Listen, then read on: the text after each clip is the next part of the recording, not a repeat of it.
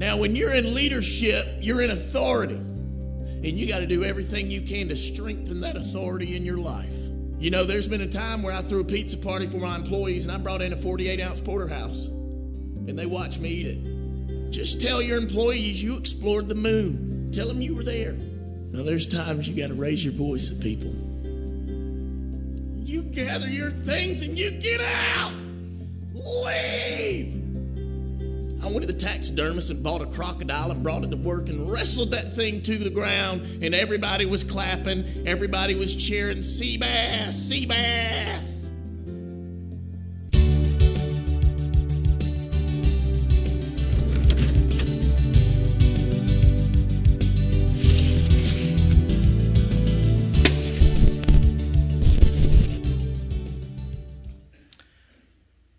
That's last week you have to see that. Last time you have to see that video right there.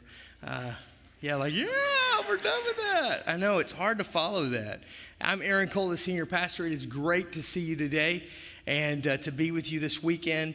And uh, if you have your Bibles, I want you to turn me back to Matthew chapter uh, 8. We, picked, we started there last week, Matthew chapter 8. We're going to get back to that uh, this week. And again, uh, as we are just taking three weeks to kind of talk about uh, leadership, I, I, hope that this has been of help to you and been very applicable to you. And uh, I, uh, I also encourage you to uh, this week to invite someone with you. Uh, to Easter next weekend, to the Easter service. And even if you're out of town, if you're, uh, something's happening because maybe there's a spring break or there's somewhere you're, you're having to be, to invite someone still yet just to come because there's people are more apt to come on a Easter or Christmas weekend or service than any other time during the year. And, uh, and so, again, extend your influence, extend your leadership, and simply do that this, this, this coming week. Um, I want to kind of wrap, kind of, uh, kind of re rehearse a little bit. And uh, I may be a little bit more brief than normal. I have been, I don't know what I have, but I have something. And so I'm just trying to uh, really get through it. If you guys can pull back the sound a little bit too, it's reverberating really bad. Uh, I appreciate that, guys. But uh, I'm going to, so just pardon my voice if I don't get super, if I get to uh, where I'm super, uh, um, uh, how do I don't even know, I'm, I'm on a lot of medicine right now. I'm somewhat loopy. Does that make sense? Yes? So I may say something really, really funny, and you'll be glad that you were here. Hopefully, I won't, but but I'm going to try to just to kind of get through my notes and, uh, at the same time not uh, strain my voice too much so I can get through the next two services uh, tomorrow. But um, we're kind of going back over to kind of rehearse what leadership is. And so if you've been here for the last two weeks, you, you've received this information. If you haven't, this will kind of help catch you up to kind of on ramp onto where we are today about leading other people. But leadership in its basic form is influence. Uh, that's what it is. Leadership is influence. And everybody is leading somebody. Uh, you are leading yourself. We talked about that last week and leadership is leading others. We're going to talk about that today. And I think that probably the, the most difficult form of leadership is self leadership, when you're having to lead you. Uh, and I really uh, hope that you take that to heart because um, when you can learn to lead yourself, you really truly can lead other people. Uh, but when you can't lead yourself, it's very hard to lead anybody else because there's no moral authority or integrity in which to do so. And the key to being uh, to leading yourself, the key to self leadership is to be a person under authority, to be a person that's under authority. Uh, you have to learn how to do that. And that means that that's that word we talked about last weekend, which is submission. To be under authority means I'm submitted, I'm under, I, I have submitted myself, I've given up my rights. Uh, submission is not something you can demand from someone, it's something that someone has to give. And, and we see this played out in Matthew chapter 8 uh, which is where we kind of left off last week and where we're going to pick up uh, this week as well, just on this whole subject of, of leadership. And so let's begin reading in verse 5. When Jesus entered into Capernaum, a centurion came to him asking for help. Lord, he said, My servant lies at home, paralyzed and suffering terribly. Jesus said, Shall I come and heal him? The centurion replied, Lord, I do not deserve to have you come under my roof, but just say the word, and my servant will be healed. For I myself am a man under authority. So self leadership. And he's also now denoting that he's a person of authority. With soldiers under me, I tell this one to go, and he goes, and this one to come, and he comes. And I say to my servant, Do this, and he does it. When Jesus heard this, he was truly amazed and said to those following him, I tell you, I have not found anyone in Israel with such great faith. So, again, we, we ended there last week. We, we read that passage last week, and, and we talked about the, the key to, to self leadership is to be someone who's under authority, and that the centurion was not just a person of authority, but under authority. Now, the flip side of that's also true. If you're going to lead other people, not just yourself, the key to leading other people is to be a person of authority. You have to walk in the authority that you've been given. And if you're going to lead other people, you have to be a person of authority.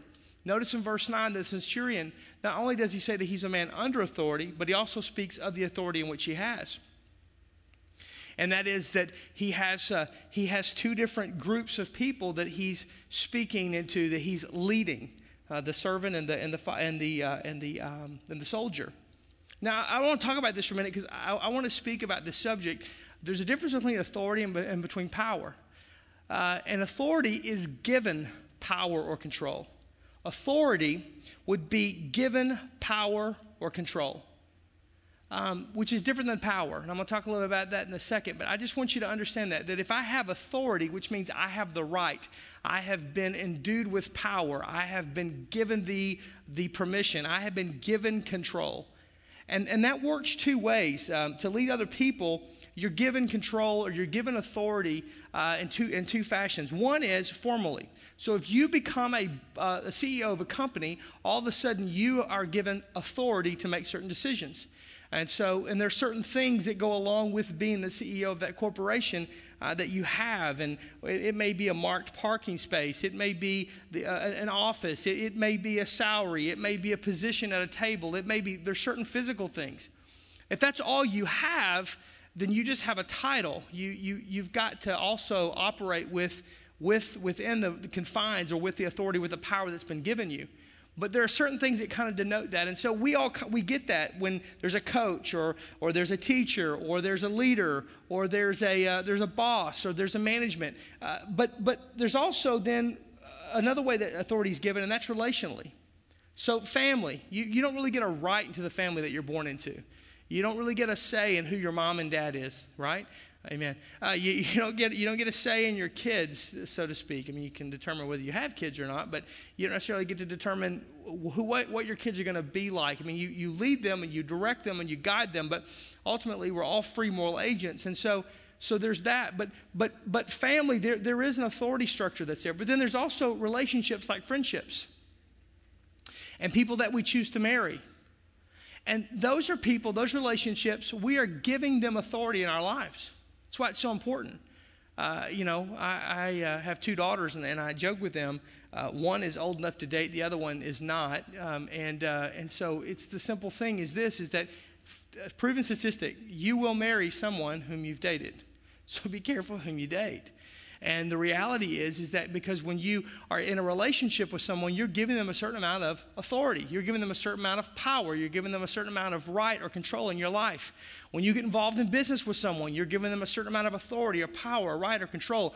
When you go play on someone's team or, or you work for somebody's company, you're given a certain amount of right or power or authority. When, when you attend a certain church, you're given a certain right and power and authority. When, when, you, when you involve yourself relationally with, with certain people, uh, with you choose whomever they may be, you're giving right, power, and authority in your life. And you get to choose that. And so, thus, it goes back to I need to make sure that I'm a person under authority, so I'm leading myself properly, so that everything's right here, so that when I'm dealing with other relationships and other choices that I'm making, be it maritally, be it friendship, or be it work, or be it strategic relationships that are going to help me professionally, I'm in relationships. I'm in relation with those people. Thus, I'm in authority with them. Thus, I'm giving them a certain amount of authority in my life. It's funny to me how people will gripe and get upset about people whom they give authority to, who they will complain. And it's like, hey, man, you, you picked this. Nobody put a gun to your head. You don't have to do this. You didn't have to marry that person, but you did. Sorry, you're not really a good choice, but uh, it's what you got, right? So, or, or hey, you know, you, you you're the one that struck this deal, or hey, you decided this is what you want to do, or hey, you wanted to leave this school and go to this school, or you want to leave this job and go to this job you, we, we do that in, in our lives. And so authority is something that is given. And if you're leading other people, there's two different types of people that you'll lead. And it shows it in this passage here, especially in verse 9. There's a whole lot in verse 9. But one is what we would call followers. And this is pretty this is pretty understandable. Hey, if I'm a leader, I have followers, right? If a guy's or a gal says they're leading and nobody's following, they're just taking a walk. Well, followers. So in, in, in this particular, we, we see their servants. Uh, the New American Standard calls them slaves. The NIV calls them servants. And, and the King James calls them servants. And, and these are, he says, to the servant or to the slave, in our context, to the follower, I would say, do, and they do. So followers need directives, they need commands. They need to tell them to do this, and they do this.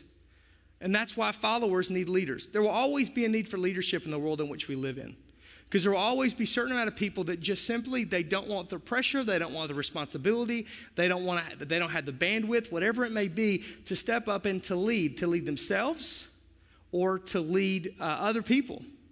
And so they need someone in their life that says, "Hey, you do this." So uh, this is really simple. When a kid is, when you have a child that's elementary age, you tell them do this, and they do that uh, for the most part. Teenage years, they completely don't do that at all, right? About 14, you've lost your mind, mom and dad. And About 21, you are just thinking amazingly brilliant. Uh, so I'm told. I'm waiting for that day. So, so what, what happens though is you you give commands and there's directives that need to be. And so there's a lot of people in your world, if you're leading or you want to lead, that you need to be able to help them, show them what to do. I, I need this done, and let's do this, and do this, and do this. And so there are people that you do that, and those are followers. But that's not the only kind of people that you lead. You also lead leaders. So the centurion says, I have soldiers. They're different than servants. Servants, all servants know are to be told to do something and they do it. Do this and they do it. Do this and they do it. If you're in any kind of management at all, if you if you run anybody at all, if you have any employees that you are leading at all, you, you get this. There are some people that work with you or work for you that you simply they just need to be told what to do. Do this and they can do it. Do this and they can do it. But when they're done with whatever that task is, they don't know what else to do. Then you have another set of leaders. They don't need to be told what to do, they don't need directives. They're, they're, leaders. They have a certain amount of leadership in them. And, and, and what they need is more direction. That's what leaders need. Give me direction. Tell me which way you want this to go. Tell me how you'd like for this to look. Tell me what, tell me, eh, give me the vision as a leader. So if I'm leading leaders, I'm giving them the vision. Here's where we're trying to go with this. Here's why we're trying to go this way. Here's the values behind this event. Here's what we're trying to accomplish. And then I give them the ball and let them run with it because they don't need directives do this, do this, do this, do this, do this. They don't need a task list of 20 things. They need direction. They need a picture. They need a vision. They need inspiration that's given, and then they need to be released to go do what they're called to do. The soldier understood that. He understood. And so the centurion says, To this one I say, go, and he goes, and this one come, and he comes. I'm giving him directional commands. I'm not giving him directives. Directives are do, directional are, are, are, are go and come. And so I'm saying, This is, I need you to go here, I need you to go over there. This other, the other command is, I need you to do this, I need you to do that. And, and both respond to authority, but neither respond necessarily to power. This is all going to make sense in a minute. If I'm going to lead other persons, other people, that's a big responsibility. I means I need to be a person not just under authority, where I'm leading myself, but of authority, where I'm leading both followers, people that need direction, directives, and I'm leading leaders who just simply need direction. Those parties, those individuals will both respond to authority, but they don't necessarily respond to power. There's a difference between authority and power. Even in the Bible, there's this, the word that's used here in verse 9 of authority is completely different than the word that would be used for power. Power is dunamis. Um, I, I, can spell it. It's X O U I U S A is the Greek word. I cannot for the life of me remember how to pronounce that. And, I, and with my Arkansas vernacular, I won't try to do that. But that's the word that's given to authority. They're two different words. See, power, let me, let me give you the illustration between power and authority. They're different. It, it's like a semi truck and a traffic cop. The semi truck has power to basically go where he wants to go and do what he wants to do. But the traffic cop, although he is smaller, he doesn't have the, the, the, same amount of, of physical power that the semi. As the traffic cop stands in the middle of the road with his hand halted towards the semi that's coming towards him, he has authority. And authority trumps power every day of the week because it's not who that, who that individual, that traffic cop, it's not just them, it's what they represent, it's the authority, it's the power that's been given to them. And so the reality is, is that sometimes we get enamored with power. And in the world in which we live in, we say, well, if I have power, then I have authority. No, no, no, no, no. They're mutually exclusive. Just because I have power doesn't mean I have authority. And I cannot have authority unless I've been given power. But just because I have power doesn't mean I have authority. Michael Jordan is a powerful individual. And if Michael Jordan walked into this room, he would people would take pictures and would stop, and I probably would as well. I'd have him on the platform, probably. The reality, he's powerful. But he has no authority in which to do anything in the service. I am not a powerful person, as is Michael Jordan, but I, as the pastor, of the church have authority in this setting. Does that make sense? He may have power, but I have authority. And so authority will always trump power every day of the week. And what happens is, is, is that when we are going to lead people, we've got to make sure that we're not just trying to be powerful. We're not just trying to display our power. It's not about a power trip. It's about walking in the authority, walking in the, in the control, walking in the leadership that's been given. Authority is given power authority. And so this is illustrated eloquently in the Old Testament in 1 Kings chapter 12. If you want to turn there, you can. If you don't, it'll be on the screen. 1 Kings chapter 12. It's a story of, of Rehoboam. Rehoboam was the king who followed his father Solomon, who followed his father David. So it's David's grandson. King David, great king of Israel. Solomon, King Solomon, uh, David's son, uh, was the wisest man who ever walked the earth, according to the, according to the Bible. Rehoboam becomes king and follows his father Solomon. And at this point in Israel's history, it was the most powerful and it was the most wealthy the, the, the nation had ever been at, at, historically. And as Rehoboam begins to lead the nation of Israel, he inquires of, what he, of how he'll lead. And verse 4 says that the people come to him and they ask him this Your father, Solomon, put a heavy yoke on us, but now lighten the harsh labor and the heavy yoke that he put on us, and we will serve you. So Rehoboam basically asked for three days to respond to these questions and to seek wisdom from his advisors. And so the decision was basically what kind of leader would he be? Solomon was powerful, but David walked with authority. There's a difference. They followed David because he had authority. But they, but, they, but they were under Solomon because of his power. And they're coming to Rehoboam and saying, if you will but just, just treat us with authority, we'll, we'll follow you, but just don't be heavy handed. Don't try to exert your power on us. Don't try to power up on us.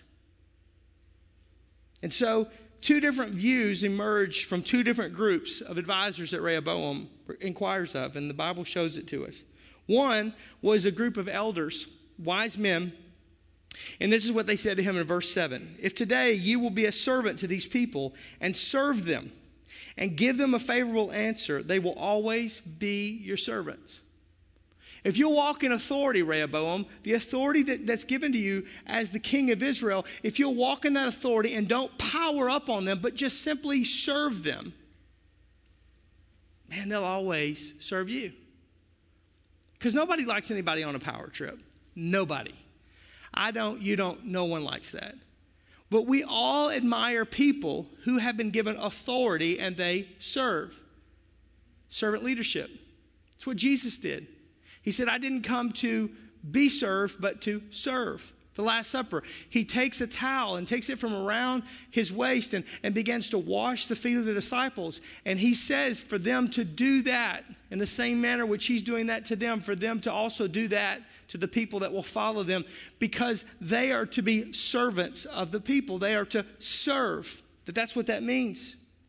So, so this whole ideology is not new. And, and, and so, so this is some good advice that he's getting from some very wise men because they've seen the difference between authority under David and power under Solomon.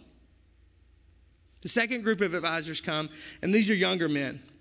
These are men that, uh, that they're, they would be upwardly mobile. Uh, they're very power driven guys. And they suggest him to power up on the people. Verse number 10 and 11 of 1 Kings chapter 12.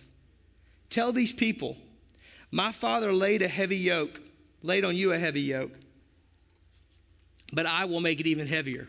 For my father scourged you with whips, but I will scourge you with scorpions. Do you think you've seen power? You wait till I reign. That's what they told him to do. As you read the rest of chapter 12 and, and, and read on, you see that Rehoboam chooses not to listen to the servant style, to walk in the authority of the office and to serve the people, but rather to walk in the power of the office and power up on the people. And in doing so, the people basically revolt. He chooses power over authority, and inevitably, he loses irrevocable control over the kingdom, and it's divided, and he ultimately loses it. We are all faced, if we're leaders, with these types of decisions. How am I going to lead? Again, I'm not saying this because I think I'm trying to be nice to everybody. I truly believe that leadership is influence. And influence isn't, isn't I agree, Mark Sanborn, who's a, a public speaker and a writer and an author, uh, talks a lot about this that you don't have to be, have a title to be a leader. And I completely agree with that because I think leadership is beyond title, it's, it's influence. And I think everybody has influence. And I can statistically and, and scientifically prove that to you, but I just see it. I can point it out.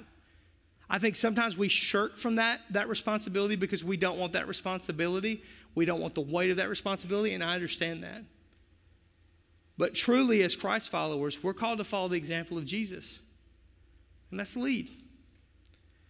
We're called to, the Bible says that we're a royal priesthood, a peculiar nation, a people that have been chosen and set forth by God. We're called to lead. We're called to, first of all, lead ourselves, but secondly, we're called to lead others.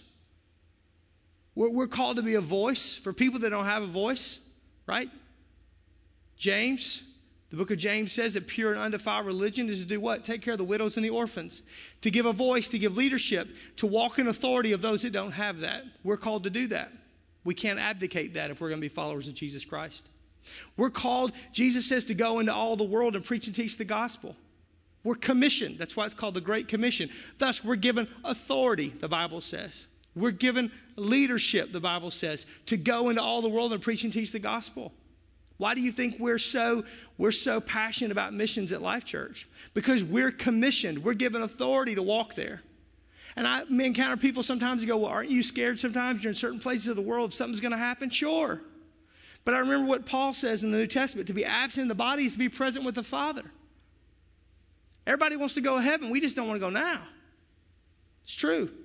But the reality is, is I gave up my rights to myself a long time ago. I gave up my rights to my physical body a long time ago. I, I, gave up my rights a long time ago. So when I go on a missions trip, or when I lead students on a mission trip, or when I go and preach the gospel anywhere in the world, I'm going in not in my authority. I'm not powering up. I'm going in the authority that's given to me by Jesus Christ to go into all the world and preach and teach the gospel. Why? Because I'm a leader. And that's what leaders do. They lead, they influence.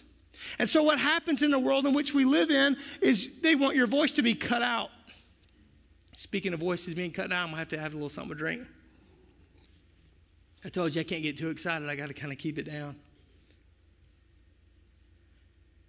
And the reality is, is that you and I have been given authority to walk and to lead.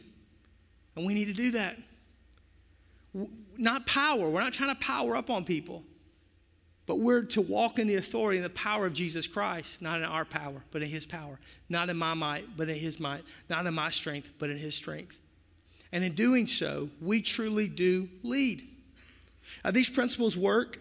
You can basically take chapter and verse out of it, and they work. Take them to your office, take them to your next management meeting, spin it around a little bit. They work because all truth is God's truth. It works. You can look at it spiritually, which is how I'm serving it up to you, and it works. But at the end of the day, really, it's about me making a decision to, to the best of my ability, lead myself. And then to take whatever influence that I have to lead others whether I lead a handful of people or whether I lead thousands or tens of thousands, to lead them under the authority that God's given me. See, there's a lot of powerful, powerful people in this world. If I were to ask you to, to tell me, hey man, name, give me the, the, the, the names of the five wealthiest people in the world. Give, give me the name of, of the last five Heisman Trophy winners the last five Miss America winners, the last five Nobel Peace Prize winners, the last five Oscar winners, the last five World Series winners. Powerful people. They have power. But do they really lead you? Do they really take that power and lead you? Because now, if I were to ask you to name three teachers that impacted your life, Name three friends who stood with you during a tough time. Name five people who taught you something worthwhile in living. Name five people who make you feel special or appreciated. Name five people that you just love to spend time with. Name three people that would be heroes in your world. Or name the last person that believed in you. Those people may not be powerful household names, but they're influential because you've given them authority in your life. And so is true of you. You, Matthew chapter 5 says, are a city that's set on a hill. You shine as a beacon, as a light. You are the salt of the earth. You're the flavor that gives you, you're what gives this world flavor. You're what preserves this world. You're what's good about the world in which we live in. Jesus says, therefore, go and shine your light. Go and be the salt. What's he saying? Go and lead. Not because you're powerful, but because you have authority to do so. Lead, influence. Who cares if your name's ever in lights, if it's ever on the cover of a magazine, or if anybody knows you? Who cares whether your net worth goes beyond a hundred bucks? Just lead. Why? Because that's the authority that He's given you to do. And so I pray that we will lead. Lead. That's the reason why we've been talking last several weeks about simply just taking this card and inviting someone. It's easy to do, but how many times do we just don't do that because I don't feel like I can do it, because I don't feel like I can lead? But I'm telling you, you can. I'm telling you that greater is He that's in you than He that's in the world. I'm telling you that you have influence. And take the influence that God's given you and leverage it, not for your benefit, but for His benefit, for the kingdom. Walk in the authority that God's given you and just simply lead because you are an influencer. You're an influencer. I want to pray for us today and just simply pray that God will help us to serve well the people that we lead. I know there's a lot of you at Life Church, you're in leadership positions in your jobs, and that God will help you. Um, and I also want to pray that God will just bless us as a church as we try to lead in the world in which we're in to influence it for the, for the cause of Jesus.